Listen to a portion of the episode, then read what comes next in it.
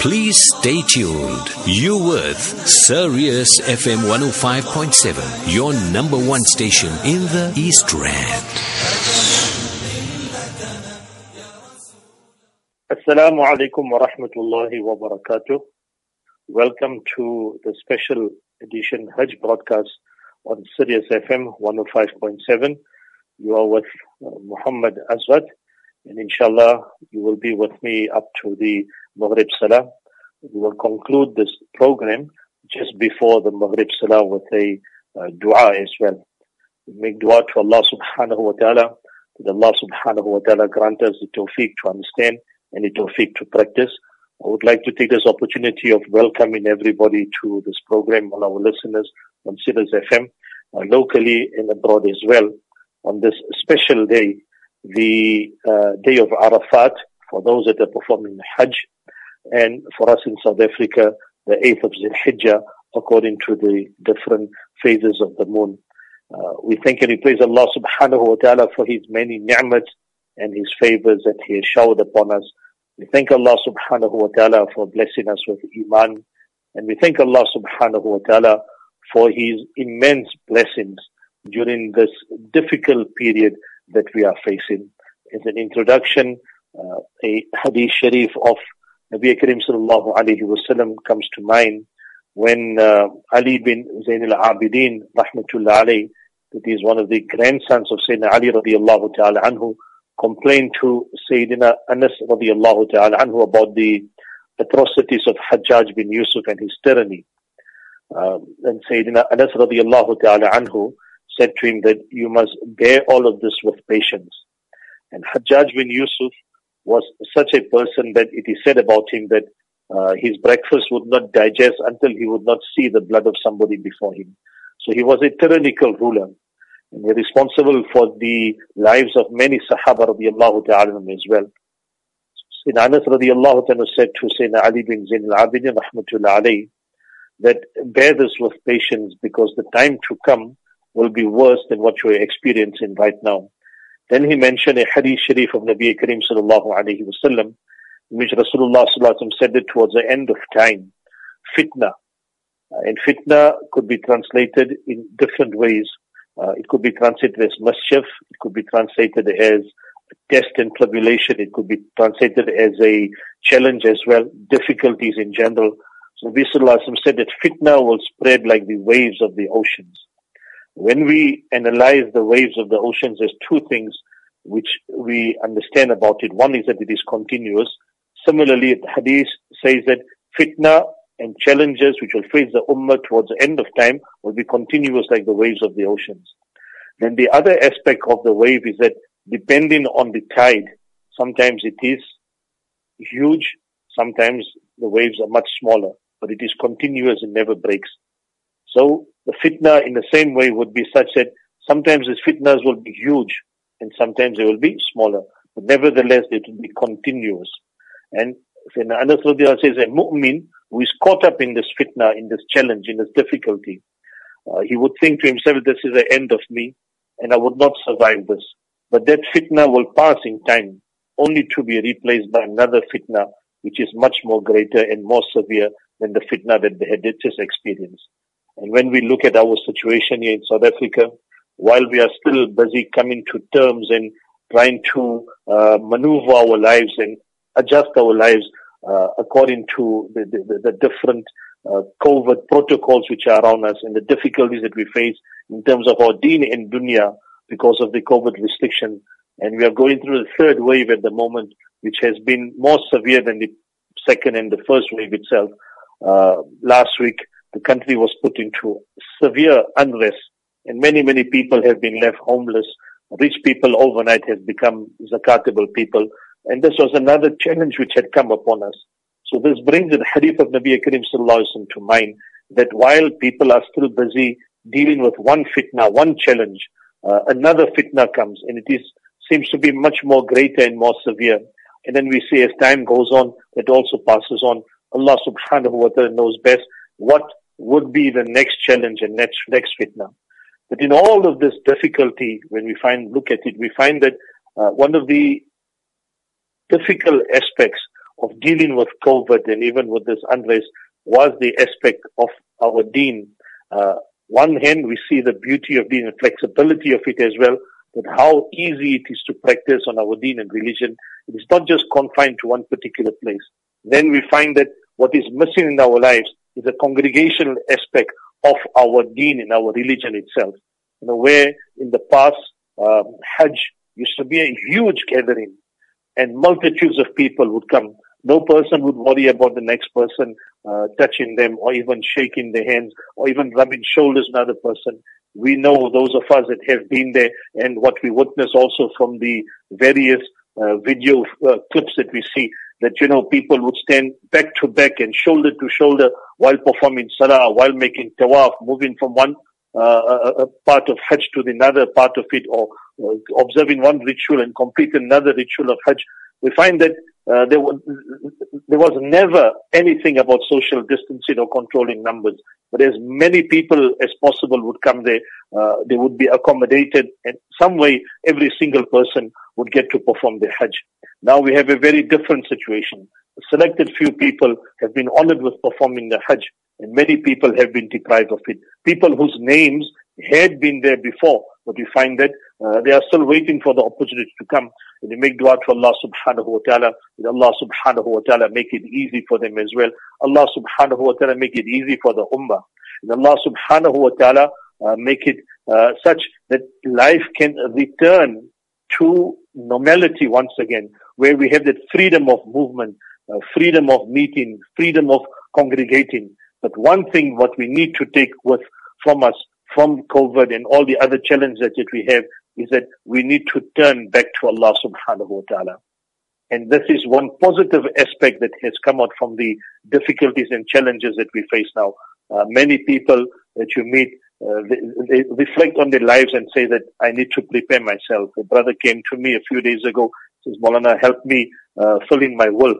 Uh, because the way things are going right now, and we have no guarantee of life. You know, a person falls ill in two, three days time, such a person is gone. Another person said to me, I have a mallet in my possession of a particular person.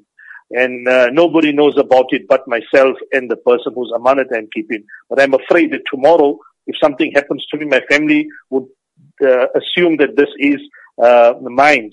But this is an amanat which belongs to someone else. And I need to share this with people as well because there's no guarantees of life. So in a way, it has also prepared us for the eventual reality that we will have to leave this dunya and there's no guarantee of any person being here for any specific time or for any specific period. And during this recent uh, challenge that we experience in terms of the unrest as well, that also has opened our eyes to many things, you know, uh, the, the, the basic necessities of life, how important it is for us. Things that we had taken for granted, suddenly that becomes the most sought after uh, item that a person needs in order for survival. And we find that how fortunes of people also change overnight. This is all in the hands of Allah subhanahu wa ta'ala. Where Allah subhanahu wa ta'ala makes mention in the Quran Sharif that قُلِ اللَّهُمَّ مَالِكَ الْمُلْكِ تُؤْتِي الْمُلْكَ مَنْ تَشَاءُ وَتَنْزِعُ الْمُلْكَ مِمَّنْ تَشَاءُ That the sovereignty and kingdom of the world, it belongs to Allah subhanahu wa ta'ala. Allah Ta'ala said to Nabi Sallallahu say, O Rasul of Allah Sallallahu Alaihi Wasallam, Allahumma malik al-mulk. Allah subhanahu wa ta'ala is the king of kings. He is the owner of everything. The sovereign, the majestic, everything belongs to Allah subhanahu wa ta'ala. تؤتي الملك من تشاء وتنزع الملك ممن تشاء. He gives kingdom to whoever he wishes. And Allah subhanahu wa ta'ala can snatch it away from whomsoever he wishes. Nobody will ask Allah subhanahu wa ta'ala a question. تُعِزُّ مَن تَشَاءُ وَتُذِلُّ مَن تَشَاءُ Allah subhanahu wa ta'ala gives respect to a person, whomsoever he wishes. And Allah subhanahu wa ta'ala degrades and humiliates whomsoever he wishes. تعز من تشاء وتذل من تشاء بيدك الخير all good is in the hands of Allah subhanahu wa ta'ala إنك على كل شيء قدير the ayah then goes on to make mention of the great qudrat of Allah subhanahu wa ta'ala. تُولِجُ اللَّيْلَ فِي النَّهَارِ وَتُولِجُ النَّهَارَ فِي اللَّيْلِ How the day progresses into night and how the night then progresses into day. The one seamlessly moves into the other and the other into the other. And that is how Allah subhanahu wa ta'ala's qudrat is. تُولِجُ اللَّيْلَ فِي النَّهَارِ وَتُولِجُ تُولِجُ اللَّيْلَ فِي تُولِجُ اللَّيْلَ فِي النَّهَارِ تخرج الحي من الميت وتخرج الميت من الحي. And Allah Ta'ala, from the dead, Allah Ta'ala creates living. And from the living, Allah Subhanahu wa Ta'ala gives death. And that is all the qudrat and power of Allah Subhanahu wa Ta'ala. Every single condition is in the hand of Allah Subhanahu wa Ta'ala. And that is what we should constantly believe in. Constantly we should look at the qudrat and the power of Allah Subhanahu wa Ta'ala. That Allah is in control of everything. Nobody can do anything without the wish and the command of Allah subhanahu wa ta'ala. And that is why it is very important for us to make sure that we give our lives to Allah subhanahu wa ta'ala. Uh, Hajj itself is a reminder of that. A sacrifice in order for a person to come closer to Allah subhanahu wa ta'ala.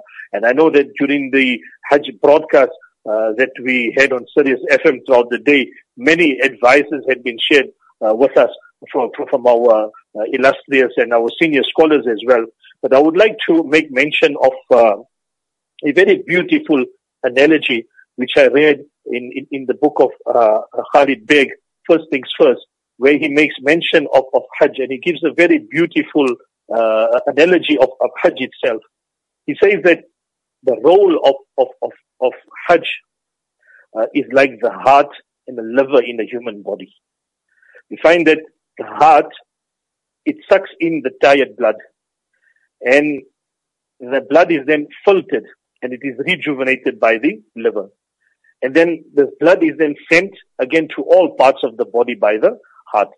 So he says similarly, we find that Hajj also, it brings people and members of the Ummah from different parts of the world, all different parts of the world. And then the Hajj rejuvenates the Iman of such people. It gives them spiritual energy. It gives them commitment. And thereafter, it sends them back to their communities to spread the blessings of Hajj, which is, which is spread far and wide. And that is what Hajj is about. Nabi Karim sallallahu alayhi wa said that when you go for Hajj and you make dua, then ask Allah subhanahu wa ta'ala for Hajj maqbool and Hajj mabrur. Now we usually translate it as a uh, accepted Hajj. But just an accepted Hajj it doesn't do justice to what maqbool and mabrur really means, or what does hajj and mabrur mean. Nabi Karim sallallahu alayhi wa in a hadith sharif and gives a description of hajj and mabrur and maqbool. And he says that hajj and maqbool and mabrur is such a hajj that a person performs without violating a single commandment of Allah subhanahu wa ta'ala. And the reward for such a hajj is nothing but Jannah. Is nothing but Jannah. So a person who is afforded opportunity to do a Hajj Maqbul and Mabrur, such a person's reward by Allah subhanahu wa ta'ala is Jannah, nothing more, nothing less. Then it is mentioned that we look at the uh, afterlife of a person who has returned for Hajj. And the afterlife would be a yardstick to determine whether a person had actually been afforded a Hajj Maqbul and Hajj Mabrur. If one's life has changed, one has become better spiritually than the Hajj Maqbool, it is a Hajj Maqbool and it is a Hajj Mabrur. But if life returns back to normal after having performed Hajj, or rather would say abnormal, and we have the same habits that we had before Hajj, uh, in terms of uh, disobedience of Allah subhanahu wa ta'ala, or a person breaks a command of Allah subhanahu wa ta'ala, or somebody is not punctual with his salah, or we find a deficiency in terms of our deen, then that is unfortunately the sign of a hajj which is not been granted a state of maqbool and mabrur by Allah subhanahu wa ta'ala because it has not brought about the desired change in a person. So this is a beautiful analogy which is given as far as Hajj is concerned. You know, like the heart and liver, which purifies the blood and it makes a person healthy and rejuvenates a person. Similarly also, Hajj brings a person in and after having brought a person in, rejuvenates the iman of such a person, sends him back to the community so he can give off that barakat and the blessings of Hajj and not just uh, go back to the community and, and, and be the person that he or she was before, but they come back with a special nur, a special light, a light from Allah subhanahu wa ta'ala, which is there for people to derive benefit from. And in addition to that, it's mentioned when a person comes back from Hajj, then ask him to make dua for you. Because the dua of such a person is accepted by Allah subhanahu wa ta'ala.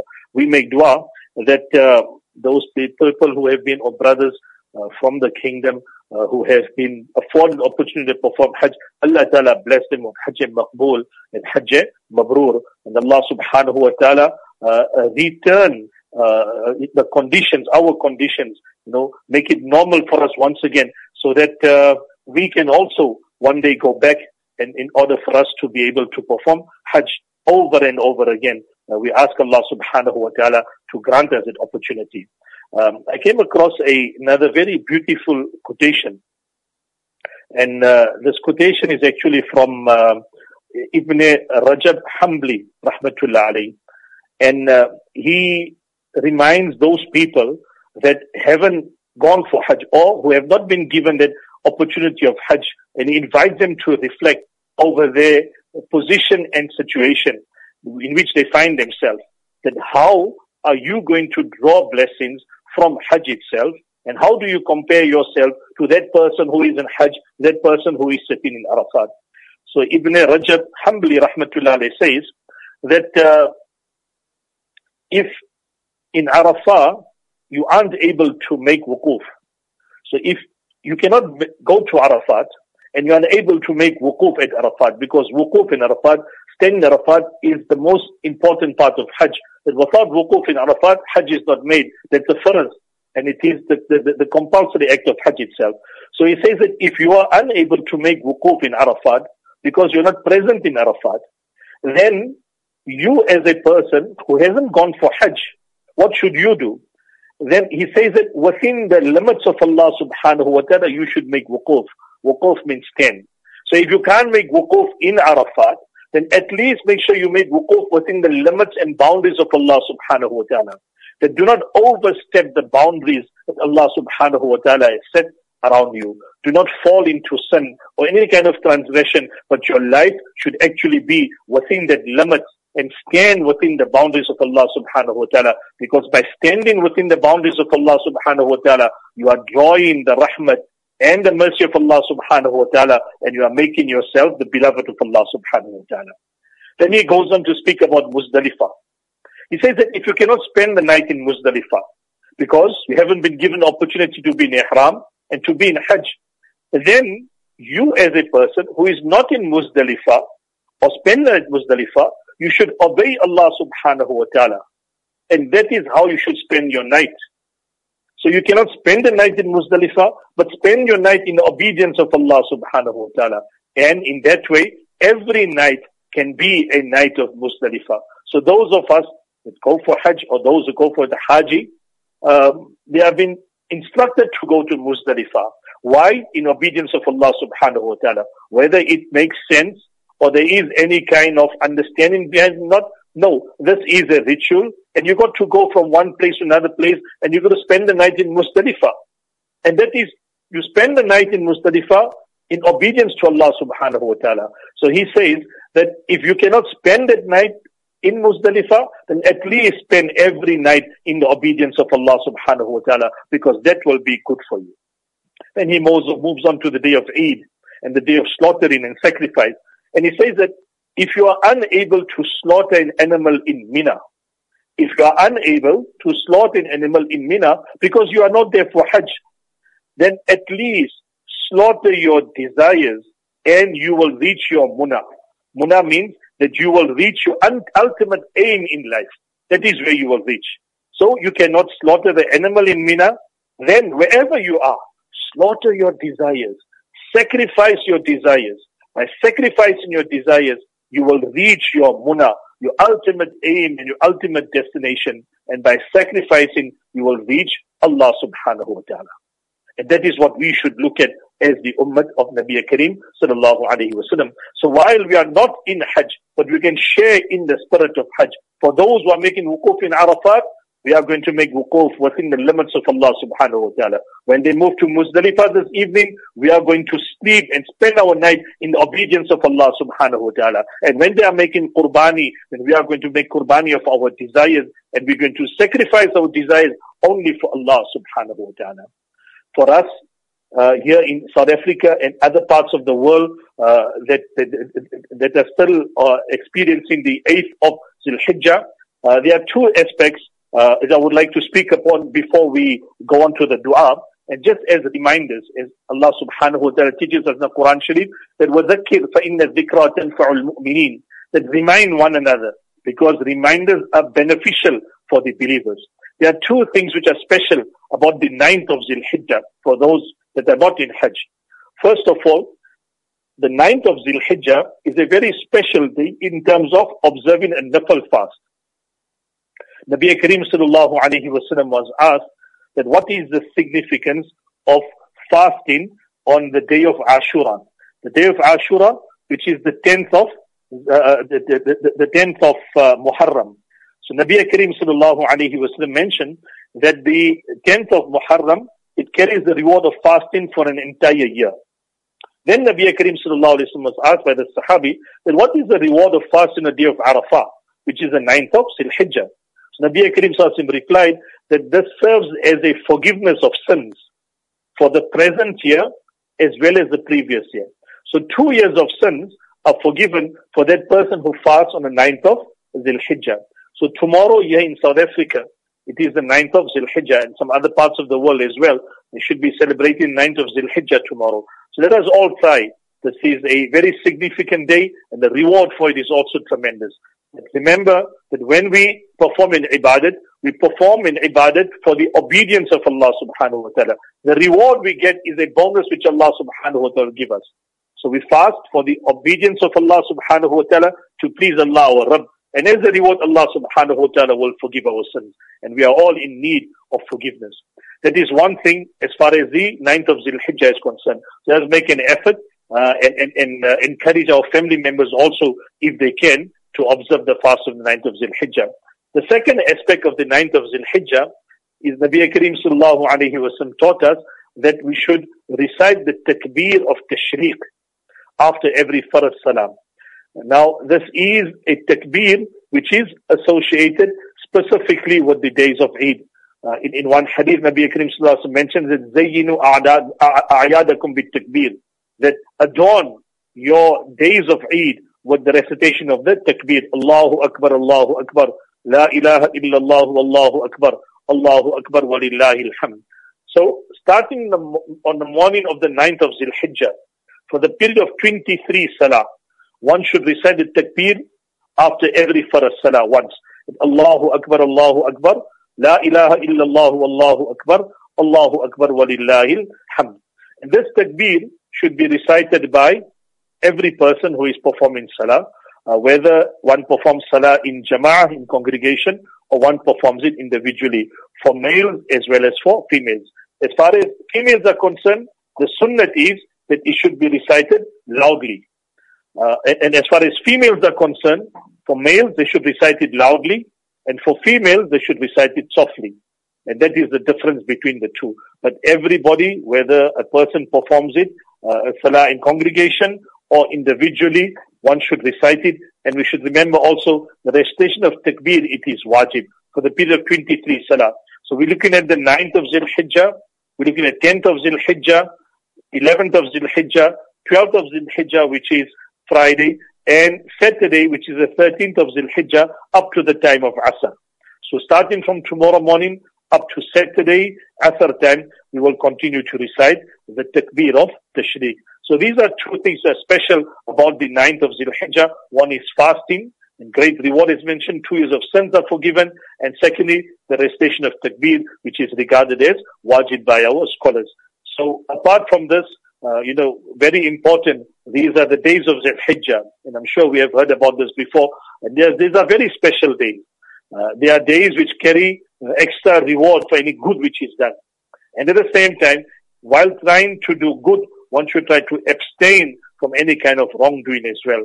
And as I always mention, is that if one cannot do anything good, at least don't do anything which is wrong. Because staying away from guna itself is also a good deed. We make dua to Allah subhanahu wa ta'ala that Allah subhanahu wa ta'ala uh, accept the hajj of those fortunate who had performed hajj during this year. And Allah ta'ala open up hajj and umrah once again for us that we can visit the haramain sharifain over and over again for hajj and for umrah. And Allah subhanahu wa ta'ala grant us a true appreciation for that ni'mat of visiting his house and making ziyarat of the beautiful qabr and tomb of Nabi Kareem sallallahu alayhi wasallam and been able to go into ihram and perform hajj, Allah subhanahu wa ta'ala open the doors for us once more and Allah subhanahu wa ta'ala afford us that opportunity. Uh, let us also uh, keep the entire ummah of Nabi Kareem sallallahu alayhi wasallam in our du'as. Please recite Durud Sharif uh, and uh, join me in this live dua. اللهم صل على سيدنا محمد وعلى آل سيدنا محمد وبارك وسلم ربنا آتنا في الدنيا حسنة وفي الآخرة حسنة وقنا عذاب النار. ربنا ظلمنا أنفسنا وإن لم تغفر لنا وترحمنا لنكونن من الخاسرين. رب اغفر وارحم وتجاوز عما تعلم إنك أنت العز الأكرم. رب اغفر وارحم وأنت خير الراحمين. اللهم اغفر لنا ما قدمنا وما أخرنا. وما أسررنا وما أعلنا وما أسرفنا وما أنت أعلم به منا. أنت المقدم وأنت المؤخر. لا إله إلا أنت.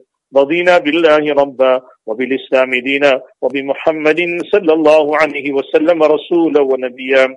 اللهم لك الحمد كله ولك الشكر كله وإليك يرجع الأمر كله. بيدك الخير كله. لا نحصي ثناء عليك. أنت كما أثنيت على نفسك. اللهم لك الحمد كما ينبغي بجلال وجهك وعظيم سلطانك. اللهم ربنا ظلمنا أنفسنا وإن لم تغفر لنا وترحمنا لنكونن من الخاسرين. اللهم إنا نسألك العفو والعافية والمعافاة الدائمة في الدين والدنيا والآخرة. والفوز بالجنة والنجاة من النار. اللهم استر عوراتنا وآمن روعاتنا. اللهم إنا نجعلك في نحورهم ونعوذ بك من شرورهم. اللهم اكفناهم بما شئت. اللهم إنا نعوذ بك من الهم والحزن ونعوذ بك من العجز والكسل ونعوذ بك من الجبن والبخل ونعوذ بك من غلبة الدين وقهر الرجال. اللهم احفظنا من كل بلاء الدنيا وعذاب القبر وعذاب الآخرة. اللهم إنا نعوذ بك من البرص والجنون والجذام والكورونا ومن سيء الأسقام. بفضلك وكرمك وجودك يا أرحم الراحمين. اللهم اغفر لنا ذنوبنا ووسع لنا في ديارنا وبارك لنا في أرزاقنا. اللهم قنعنا بما رزقتنا وبارك لنا فيه وارحمنا واخلف لنا على كل غائبة لنا بخير. يا عزيز يا غفار يا كريم يا ستار اللهم اكفنا بحلالك عن حرامك وأغننا بفضلك عمن سواك. اللهم أجرهم في مصيبتهم واخلف لهم خير خيرا منها بفضلك وكرمك وجودك يا أرحم الراحمين. ربنا تقبل منا إنك أنت السميع العليم وتب علينا إنك أنت التواب الرحيم. إن الله وملائكته يصلون على النبي. يا أيها الذين آمنوا صلوا عليه وسلموا تسليما. اللهم صل وسلم على محمد عبدك ورسولك وصل على المؤمنين والمؤمنات والمسلمين والمسلمات. سبحان ربك رب العزة عما يصفون وسلام على المرسلين والحمد لله رب العالمين. آمين. برحمتك يا أرحم الراحمين. جزاكم الله خير. Until next time, keep us in your dua. Assalamu alaikum wa rahmatullahi wa barakatuh. Please stay tuned. You with Sirius FM 105.7, your number one station in the East Rand.